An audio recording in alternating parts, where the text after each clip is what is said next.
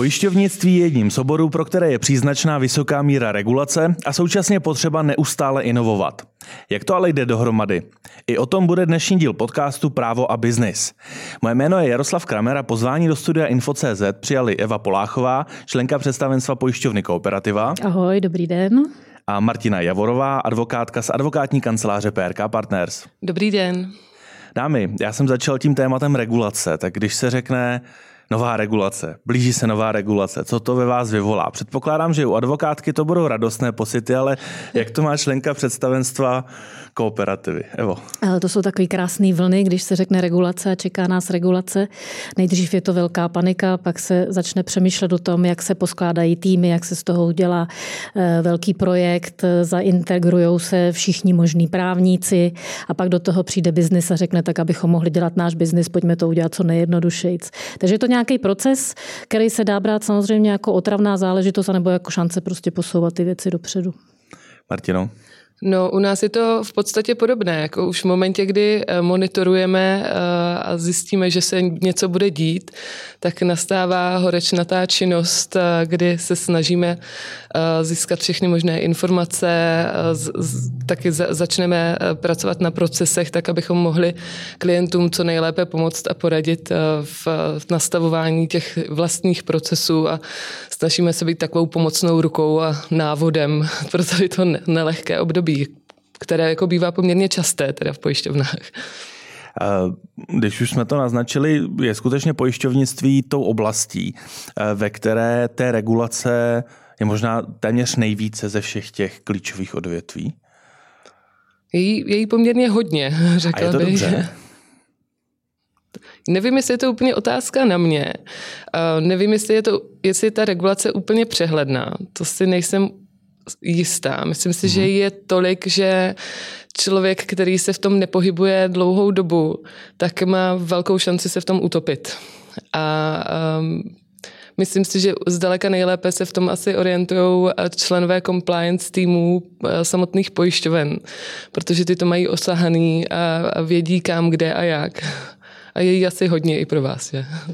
Je, je určitě. Asi kdyby tady seděl někdo za banky, tak bude říkat, že nejvíc toho mají banky, logicky, a taky toho mají hodně. Prostě ten finanční sektor je e, regulován, je regulován nejenom interně, to znamená z pohledu jako lokálního, ale zejména z Evropské unie a je tam nějaký směr, řekněme, k nějaké unifikaci nebo sjednocování.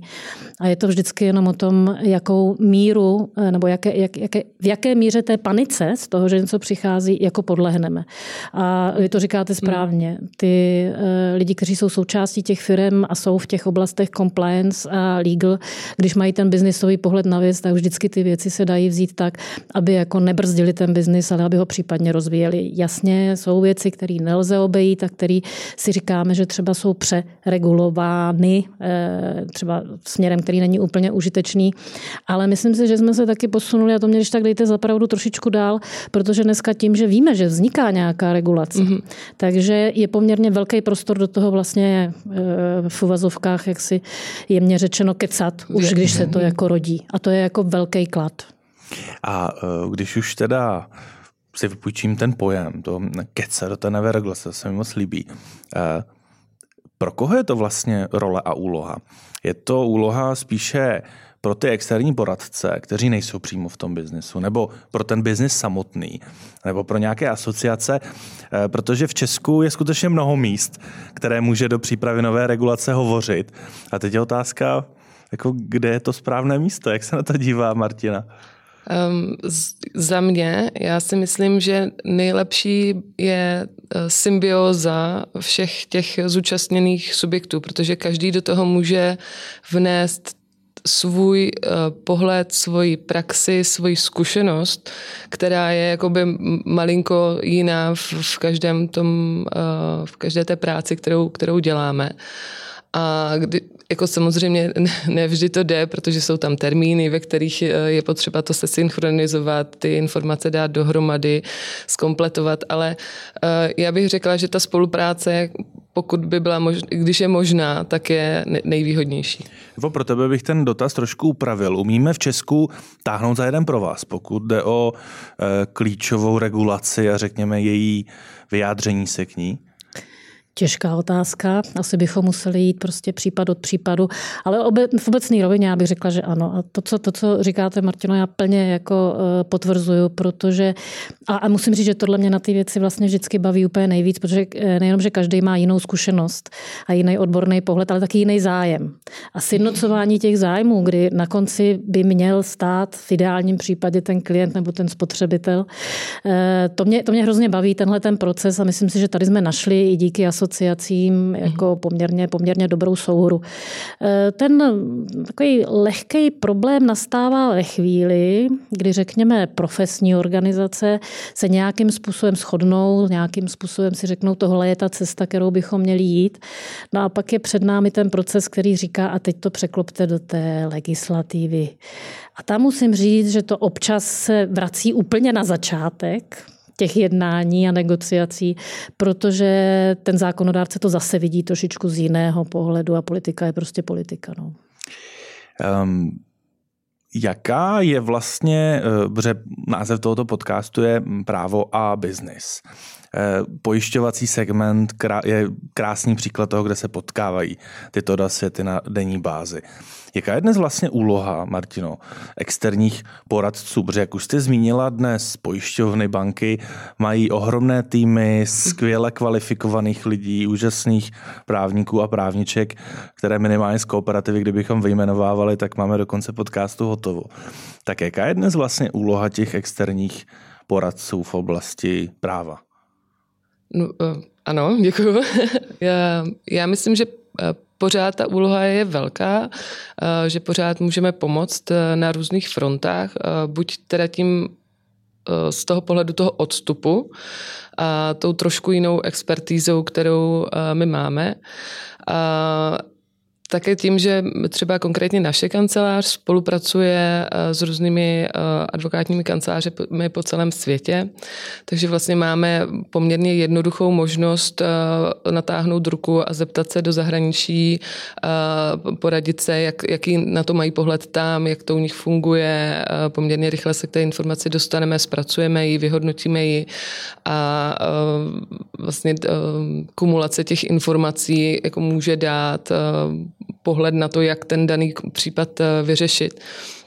A vlastně pomáháme, ne, nebo, nebo dokážeme pomoct nejenom při té regulaci, o které se tady teď teda bavíme, nebo nějaké úpravě vztahů, ale i při řešení nějakých konkrétních eh, problémů, které můžou jednotlivě nastat, ať už jsou třeba soudní spory, nebo, eh, nebo výklady smluv, nebo Abych ten dotaz trošku modifikoval pro Evu, eh, tak eh, v čem vidíš hlavní výhodu toho budovat si tak velká právní, tak velké právní týmy, eh, tak velké skupiny expertů? Jako interně, myslíš? Interně. Protože ono porozumět tomu biznisu a sledovat ty biznisové potřeby, a cíle eh, nemusí být z pohledu eh, advokátních kanceláří nebo téhle branže úplně jednoduchý. Tam ta zkušenost dlouholetá a ta kontinuita je potřeba. Nicméně, zase řekla jste to úplně přesně, eh, my mm, tu roli toho externího poradce, říkejme tomu tak, potřebujeme nutně, zejména kvůli tomu kontextu a dneska už i tomu mezinárodnímu kontextu jednoznačně, ale i v té oblasti, kdy vlastně ve finále je to ten biznis, který na sebe bere nějaké riziko. Jo, jestliže existují dvě cesty, nebo střední cesta, nebo výklad, tak eh, ve finále je to ten biznis, který si řekne, já půjdu touhletou cestou. A tady nám ten exter velmi pomáhá v tom, že nám jako pomáhá kvantifikovat a nějakým způsobem jako uh, zhmotňovat ta rizika, která před náma jsou, aby to rozhodnutí bylo potom, abyste to řekla správně, obhajitelné, když by došlo potom k nějakému případně sporu nebo něčemu takovému. Což je samozřejmě předpokládám o to klíčovější, pokud člověk například zastává post v rámci představenstva. Je to přesně, jak říkáš. Dáme krátká odbočka. Předpokládám, že u všech nových eh, regulatorních novinek eh, tak nějak člověk se snaží dohledat ten důvod nebo takové to proč ta regulace vzniká. Kdy naposledy jste, ať, a, jste hledali, hledali, ale stejně jste nenašli, proč se nějaká věc upravuje, proč se přidává nová povinnost, proč se mění zažité postupy. Stává se to? Vidím, že obě dvě dámy usilovně přemýšlí, tak Evo. Určitě, určitě se to stává eh, v těch dílčích věcech. Já eh, jako největší školu tady beru skutečně implementaci té IDDčkové, eh, toho IDDčkového cirkusu, jak já ráda říkám, to znamená regulace, distribuce, pojištění a zajištění, kde určitě byly věci, nebylo jich mnoho, musím říct, ale kde určitě zbyly některé věci, které jsme si říkali, ale tohle opravdu děláme jenom proto, že to ten regulátor chce. V tom pojištění konkrétně je to třeba takzvaný Eh, Ježíš Mankoté, IPIT, eh, je to, je to takový informační list, ke který jako patří ke každé pojistné smlouvě, který je unifikován nejenom v rámci těch druhů pojištění, ale v rámci celé Evropské unie. A tomu klientovi, protože je právě unifikována, ta unifikace prostě tady nejde logicky hmm.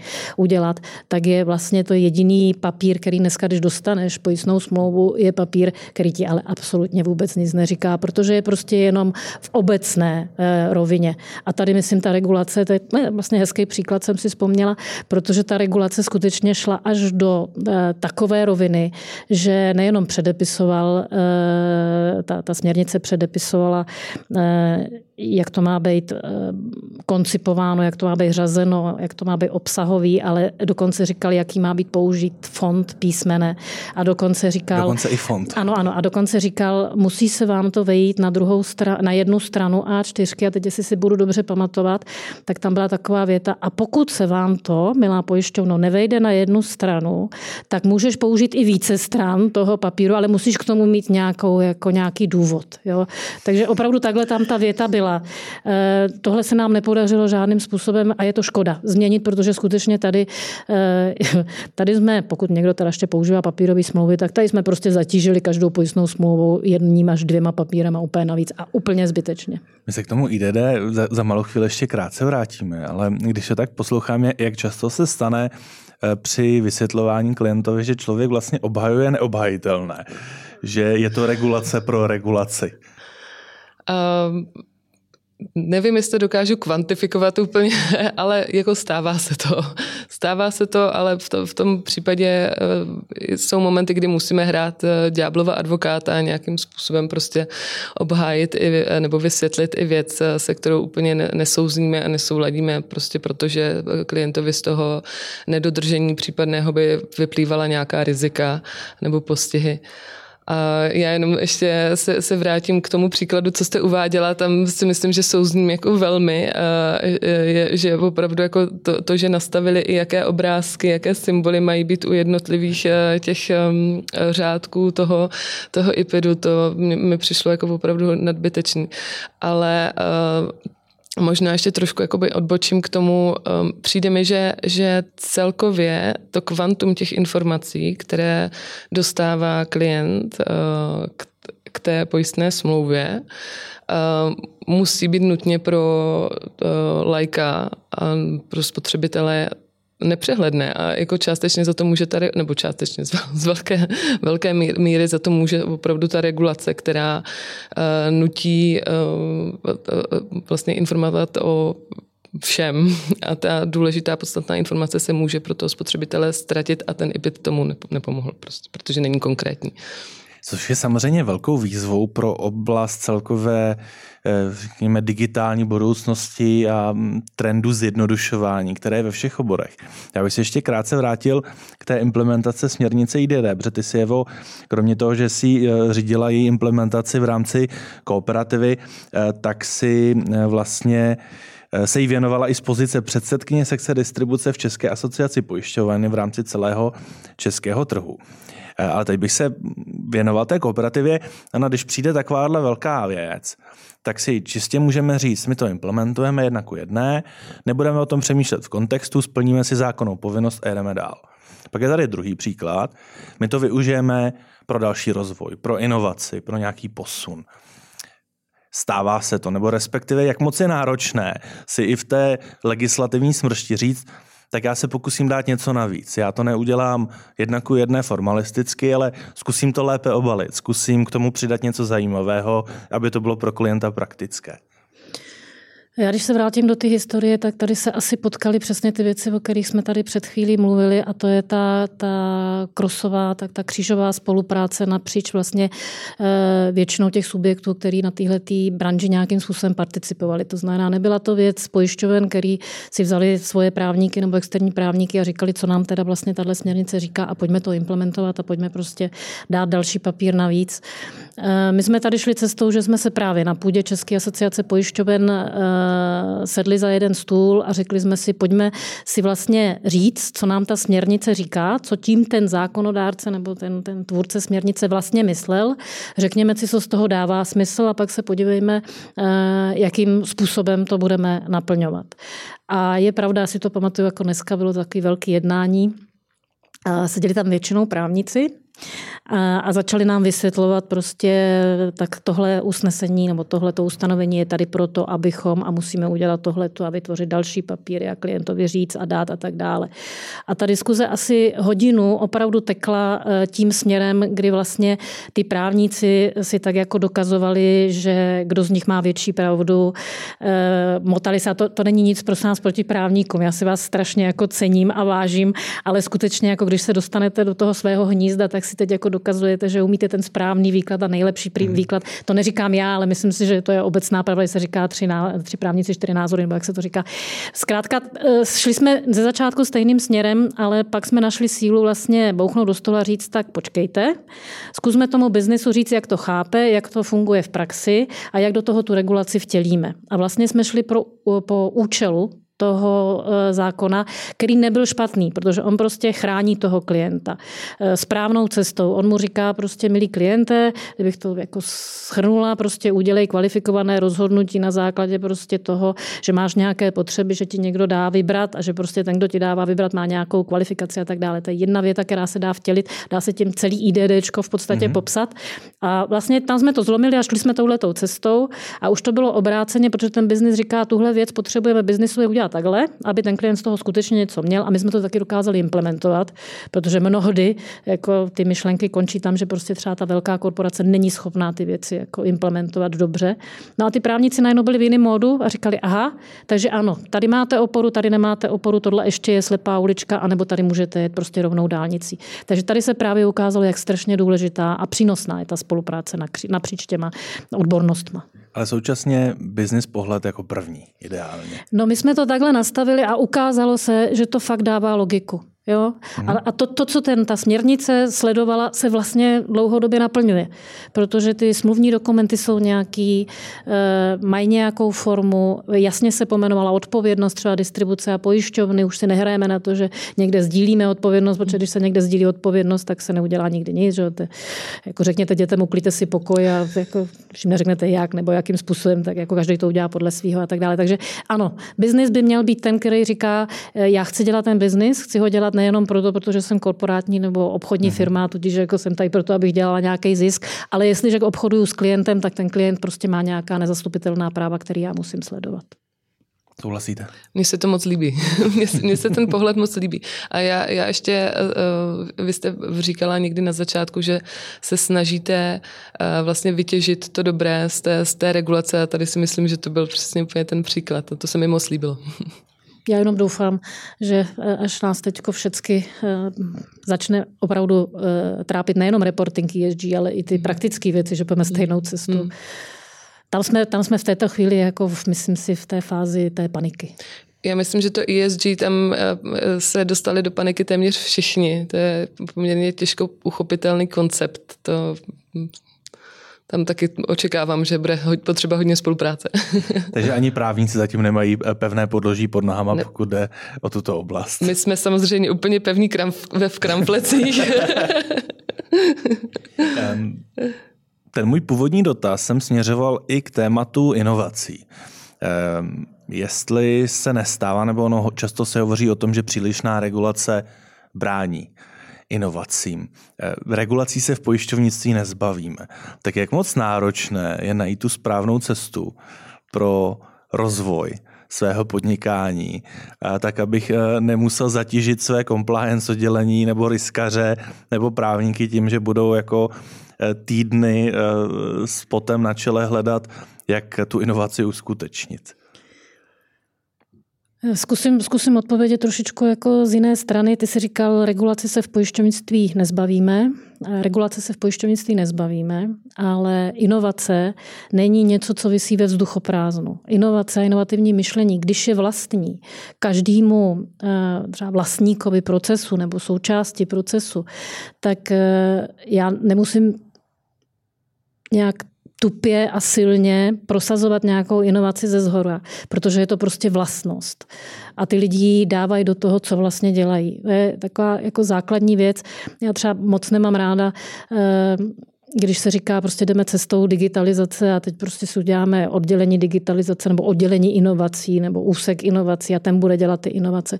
To je podle mého názoru špatná cesta. Prostě jak ta doba jde dopředu a přináší nové a nové věci, tak stejně tak jako digitální myšlení, tak inovativní myšlení prostě musí být vlastní každému, kdo nějakým způsobem participuje na nějaké části toho procesu. Možná jenom pro kontext není to tak, že bys obecně byla proti digitalizaci, ale že bere, že to by mělo být součástí DNA celé té korporace. Přesně, navíc si myslím, že ta digitalizace už je skutečně jako za námi, že teď je, teď je to přesně o tom, jak tu digitalizaci účelně, jak si využít a použít. Jo. Ale je to široký pojem. Ale i, chtěla jsem ti říct přesně tím, co ty říkáš. Prostě inovace je vlastnost. A inovace, e, regulace může inovace samozřejmě brzdit a v těch té právní otázce je to úplně na snadě eh, dlouhodobě diskutované digitální a negitální podpisy a tak dále a tak dále, což nás samozřejmě velmi zajímá. A před námi strašák hromadný hromadných žalob a podobné věci. Takže to je třeba téma, který opravdu je poměrně zásadní. A na jedné straně je ta inovace, kdy my říkáme v dnešní době digitální, kdy toho klienta v podstatě opravdu eh, chceme pro něj udělat ten zážitek třeba s nějakou službou té pojišťovny co nejlepší. To znamená digitální, protože ta, ta, ta doba tímhle tím způsobem jde. A teď dát na druhou misku vach přesně ten pohled toho, jako jak mě brzdí ta regulace, jak se s touhletou regulací já budu potýkat do budoucnosti. To je třeba teď opravdu, jako myslím si, že docela hot issue issue, který diskutujeme neustále z různých stran. Kdybychom se na to podívali prakticky, Martino, je nějaká oblast, ve které protože mnohdy vlastně nezjistíme, jestli něco funguje, pokud to neskusíme a pokud se to pak eh, třeba v, neprojudikuje v tom nejhorším možném případu. Je nějaká oblast, která by si podle vás zasloužila trošku více prorazit, aby jsme v ní byli trošku odvážnější a řekněme vyzkoušeli ty limity té regulace. Protože pokud to neskusíme, tak nikdy nezjistíme, jak se k tomu staví dohledový orgán, jak se k tomu staví eh, například orgány Evropské unie. Eh, vlastně eh, pro advokáta velice těžké eh, být v tomto inovativní s ohledem na odpovědnost. A my jsme tradičně poměrně konzervativní a ne, nepřibíráme nebo neradi klientovi radíme, aby šel do rizika tam, kde může narazit. Samozřejmě to rozhodnutí je vždycky na něm, takže jakoby náš úkol je popsat to riziko tak, aby on si to dokázal správně a pro něj efektivně vyhodnotit změnit. Já si myslím, že tam, kde, kde, by, mělo, um, kde by měla ta praxe a judikatura ještě trošku postoupit a zpřesnit se, je, jsou určitě podpisy, uh, písemnost, podpisy smluv, uh, doručování. A tady ta oblast, která jako ono to vždycky vypadá, že už je to jako úplně jasný, ale ono to ještě pořád není úplně stopro, není to úplně stoprocentní tak, aby jako každý věděl, co může a nemůže, jestli teda jako můžu podepisovat v DocuSign Signy a je to písemný a jestli zaručený elektronický podpis nebo mi stačí poslat přes datovku. Je tam jakoby spousta oblastí, kde eh, to nebylo ještě úplně všechno projudikováno a eh, ten prostor pro pochybnost tam, tam pořád je a to si myslím, že není, není úplně dobře eh, s ohledem na to, že ta doba se strašně zrychlila. Um, ideálně klienti chtějí podepisovat uh, na dálku, uh, dokumenty mít v elektronické podobě.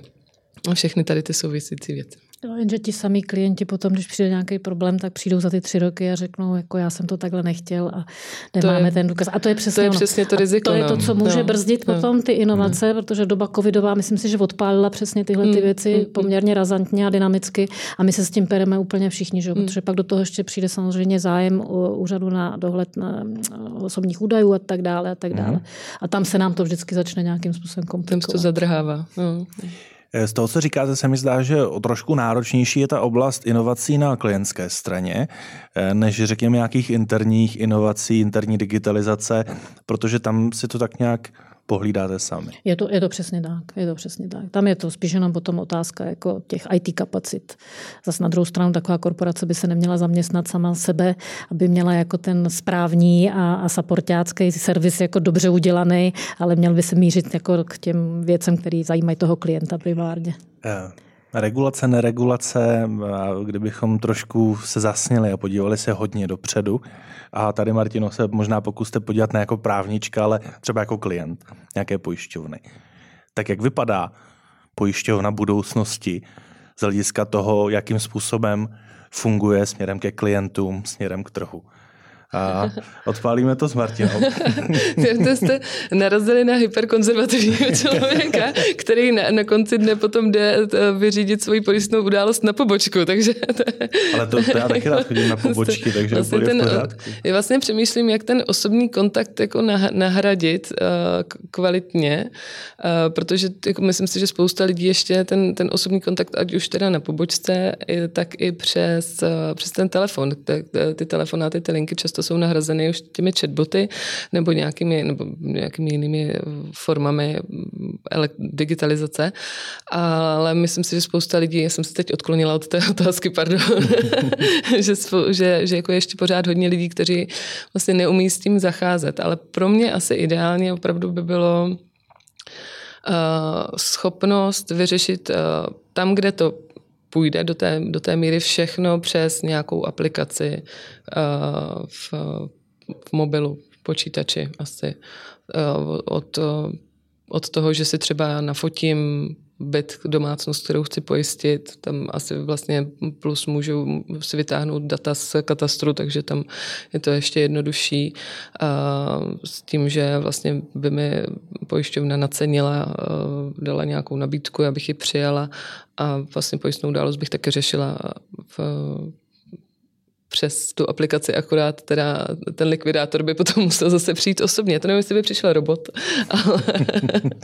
A možná jenom ještě krátce z hlediska třeba vůbec eh, produktů jako takových, toho, jestli pojišťovny mnohem více by měly být třeba finanční instituce, které pracují, pracují s financemi a hledají eh, vlastně způsoby produktů, které dnes jsou pro nás nepředstavitelné. A nebo si myslíte, že pro ten segmenty do budoucna by mělo být zásadní to, co už tady několik desetiletí máme? Jak, jak se na to díváte? Myslíte, jestli jsou ještě nějaké hlediska, produkty, eh, které by, by pojišťovny měly nabízet? A, co... a nebo jestli třeba mnohem více rozšířit to, co nabízejí?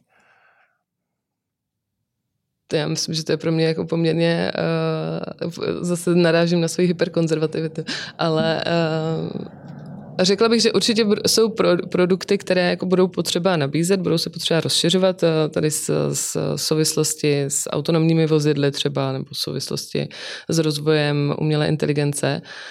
Ale já si nejsem, nedokážu odhadnout, jestli jako pojišťovna může jít dál třeba do nějakých jako investičních eh, záležitostí, kryptoměnových záležitostí. Je takových, je. No a teď třeba relativně stále ještě aktuální zprávou je, že pojišťovna Kooperativa společně s Českou spořitelnou, jestli se neplete, investuje eh, do nového trendu nájemního bydlení. Ano. Tak to už mě vlastně přijde, že trošku je bokem od toho pojišťovacího biznesu. Ne, že bych to chtěl vytáhnout jako téma vyloženě k řešení, ale jak ty vidíš budoucnost toho oboru? Jednak eh, ta praktická rovina, ale druhaky ta biznisová, co všechno může a měla by pojišťovna dělat? Dvě části ty otázky, tu druhou zapomenu, jak mi pak připomeň. Jako jo. Ale děkuju, protože teď jsme slyšeli, my máme samozřejmě strašně moc jako různých klientských jako misteráků a, a e, průzkumů, abychom věděli, co ti klienti od nás jako očekávají, abychom věděli, jak tu naši strategii mířit. Teď promluvil přesně ten standardní klient, který jednoznačně ukazuje, že prostě to pojišťovnictví, a není to jenom Česká republika, ale zejména Česká republika, je opravdu opravdu tradiční branži a že ty klienti vlastně skutečně říkají, já si na tu pobočku vlastně chci zajít. V uvozovkách. Já to beru obrovsky v uvozovkách, protože pro nás ta strategie potom je taková, že se ptáme, proč to tak je a zjišťujeme, že vlastně je to proto, protože ten člověk potřebuje vlastně mít jistotu, že mu někdo řekne, děláš dobře, že prostě zrovna si tohle pojišťuješ nebo chceš, chceš mít tenhle ten produkt. A my tomu říkáme z té naší strany, my si potřebujeme vás vzít jako za to srdíčko a říct, my jsme ten partner.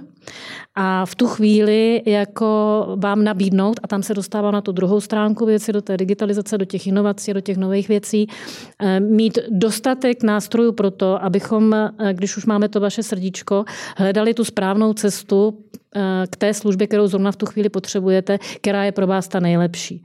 Vy jste to pomenovala úplně přesně, prostě jako ve chvíli, kdy už budete jaksi můj klient a budete mě znát a řeknete, koupila jsem si byt, tak eh, potřebujete jenom zavolat, já vám řeknu tady aplikace, vyfoďte, napište a tak dále a tak dále. To je přesně ono, čili my, ta naše strategie je využívat všechny ty nové technologie a inovace ne proto, abychom nahradili fyzicky naše, naši distribuci, našeho obchodníka, ať už je naše nebo externí, to není důležitý, ale aby mu dala dostatečný komfort na to, aby vám ty vaše preference vyplňovaly v ten moment, kdy vy je potřebujete. Jo?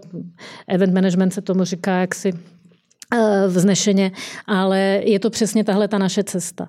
A ono to souvisí s tou druhou částí té otázky, kdy my říkáme, eh, dlouhodobě asi nevystačíme jenom s tím naším core businessem. My jsme samozřejmě poměrně eh, velká společnost, takže řekněme, že máme i tu sílu jít nad rámec toho pojištění, zejména do oblasti samozřejmě prevence, ale i do oblastí, kde víme, že prostě těm našim klientům chceme nabídnout víc. Takže my tomu říkáme, že stavíme kolem toho našeho pojištění ekosystémy, kdy říkáme, Eh, eh, chceme se podívat na oblast automotiv, to znamená udělat tam trošičku víc. Investovali jsme i do koupy některých jaksi eh, autodílerství, abychom měli zabezpečenou i tu službu z téhle té strany, protože ty auta samozřejmě jsou poměrně velký. Jdeme stejnou cestou v oblasti zdravotních a sociálních služeb a budeme se rozšiřovat dál podle toho, jak nám vlastně ten klient ukáže, že s náma chce fungovat.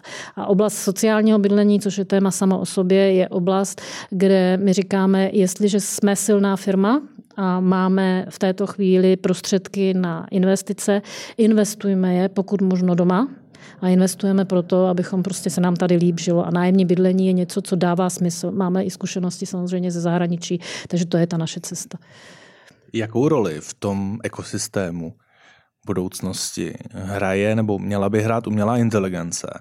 A co dnes, a to pak možná bude dotaz na Martinu, a co dnes brání tomu, abychom ji mohli plně využít, řekněme bez obav.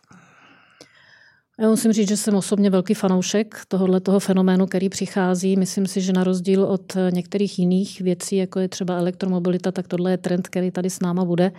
A často se vracím k tomu uh, srovnání s průmyslovou revolucí, prostě, kterou taky, jako, která byla taky neodvratná. Tady si myslím, že je to to samé, akorát je to x násobně rychlejší. Jako, jo. Pární lokomotiva a, a takový to známý, že skláři nebudou mít co žrát, jako je přesně ono. Prostě je to nový fenomén, ale já prostě jsem na té straně eh, toho spektra, která říká, tohle je ten, který tady s náma bude a bude určovat prostě způsob naší práce. Eh, na co my teď čekáme, to dávám prostor tady vedle. Eh, my si samozřejmě mm, nějakým způsobem zjišťujeme, co jsou ty naše biznisové jako nároky, potenciál a tak dále a tak dále. Chceme jít cestou zefektivňování těch procesů, tam vidíme v této první fázi určitě to, kde chceme nasazovat umělou inteligenci, ale vlastně v trošičku nechci říct, přešlapujeme na místě, ale vlastně my bychom tady už hrozně rádi měli v rukách nějakou regulaci, která nám pomůže jednak vybrat toho partnera, s kterým to chceme dělat a jednak nastavit ten rámec, který nám pomůže. Ona vzniká tak jako různě. Dneska ráno jsem četla, že Bílý dům v nějaké správně už začíná hovořit o třeba specimentu na, na těch věcech, které lezou z umělé inteligence jako dokumenty, takže to se obracím na vás tady. Vlastně my jako trošičku čekáme na tu regulaci. Paradoxně. Tak to je krásný biznis. Biznis chce regulaci. Ano. Eh, já tomu úplně rozumím, eh, protože já si taky myslím, že, že umělá inteligence je něco, co, čemu se nevyhneme a je eh, něco, co bude lepší si skamarádit a umět ovládat, než se tomu vlastně vyhýbat. A ten rámec té regulace už se, už se tvoří na úrovni Evropské unie, je, je připravený akt o umělé inteligenci, který je teda zatím v nějakých připomínkových řízeních, takže ten ještě může doznat změny, ale tam to, to co je vlastně z, z našeho právního pohledu největší problém je, a to se vlastně skloňuje pořád, je, je odpovědnost za, jednak za, ten, za, ten, za tu umělou inteligenci jako takovou, protože to je v podstatě program, umělé inteligence je program, který ale umí přemýšlet podobným způsobem jako člověk, tudíž jako vlastně si sbírá data, vyhodnocuje, ale extrémně rychlým způsobem a přibližuje se vlastně tím, tou, tou činností tomu, tomu člověku. Ale pořád je to prostě software, je to počítačový program a tam vlastně to právo tápe, protože uh, třeba uh, právo nepovažuje počítačový program za výrobek. Jo, takže takže nemá na co napasovat eh, tu, tu, tu odpověď. Když, když ten program někomu ublíží, tak jako co, co s tím uděláte, jo? Jak se to, jak se, jakým způsobem se to zjistí, jestli, ten, jestli ten program jako je špatný, nebo jenom jestli něco špatně vyhodnotil, jestli nastala nějaká chyba, jestli teda uh, ta chyba způsobila tu, tu škodu a, a kdo za to vlastně může? kdo, kdo, jestli to tam někdo špatně naprogramoval, nebo jestli někdo špatně vyrobil ten, eh, ten zdrojový kód třeba. Zase tady možná třeba rozdělit eh, pro možná automatizaci a digitalizaci interních procesů. Je to využití možná již dnes praktické pro ty inovace na klientské straně. Tam se mi zdá, že možná pojišťovnictví nebude jedním z oborů, kde bychom umělou inteligenci začali ve velkém využívat jako první, vzhledem k tomu, jak je regulované. Já si nevím, já si dovedu představit. Já, ne, já teď vůbec nevím, kam míříš no, tu otázku. Já si vlastně no, možná... Pokud je o využití umělé inteligence třeba eh, v kontextu toho komunikace s klienty, sjednávání smluv, chápu, chápu. Eh, toho vyhodnocovat chápu. například jejich životní situaci, tak možná vzhledem k tomu, jak je pojišťov, pojišťovnictví regulované, tak nemůžeme očekávat, že by v nejbližších letech byl masivní nástup no, AI. To, ta odpovědnost vždycky, v té, na tom máme tu směrnici, že jo, vždycky je to distributor, který prostě nějakým způsobem eh, zprostředkovává ten prodej, to znamená, tam je ta odpovědnost. Otázka je, jak ty nástroje bude moc využít. Jako. Ve finále je to vždycky, vy jste to řekla, že jo, ten člověk, který nese na sobě tu odpovědnost, ať už je v jakékoliv roli, eh, ale to neznamená, že nemůže využít nějakou umělou inteligenci. Takže naopak, já si myslím, jakkoliv někdo říká, že finanční branže není na, nachystaná nachystaná na použití umělé inteligence, zase je to otázka, co se zatím za tou větou skrývá, eh, tak naopak já musím říct, že třeba tam, kde umělou inteligenci lze využít na prohledávání prostě encyklopedických znalostí, tak to si myslím, a my na tom teď pracujeme, to není žádný tajemství, prostě tak naopak. Tam si mhm. myslím, že to může velmi pomoct a může to velmi pomoct i tomu distributorovi, který prostě místo, aby hodinu prohledával pojistné podmínky, tak se zeptá a bude vědět. A to je, to je ta, tam já vidím využití umělé inteligence jednoznačně. To, že už dneska máme roboty a že je tam nějaký jaksi ten machine learning, to, to už máme dneska všichni. Teď jde o to praktické využití umělé inteligence, která vlastně našeptává, když to řeknu velmi jednoduše. Ale myslím si, že naopak, my tím, že máme teď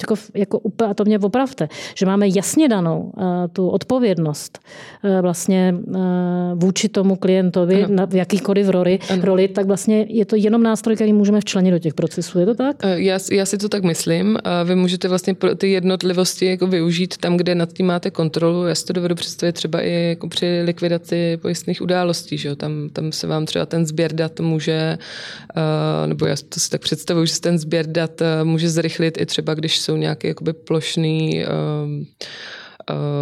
třeba nějaké nehody nebo, nebo když je nějaká záplava nebo něco takového, tak asi, asi se dokáže ten, ten počítač nebo ta, ten, ten uh, přístroj nějakým způsobem rychleji vyhodnotit, nazbírat ty data než, než člověk. Takže tam si dovedu představit, že tam to využíváte. Absolutně. Stejně jako na, na, v té oblasti jako bezpečnosti, to znamená tam, kde já už dneska nějakým způsobem pracuji s daty, tak když tam mám člověka, který mě vyhodnocuje, tak když tam dám umělou inteligenci, která je minimálně, a to jsem jenom u té jedné věci, x násobně rychlejší, mm-hmm. tak tím se efektivňuje ten proces jako takový.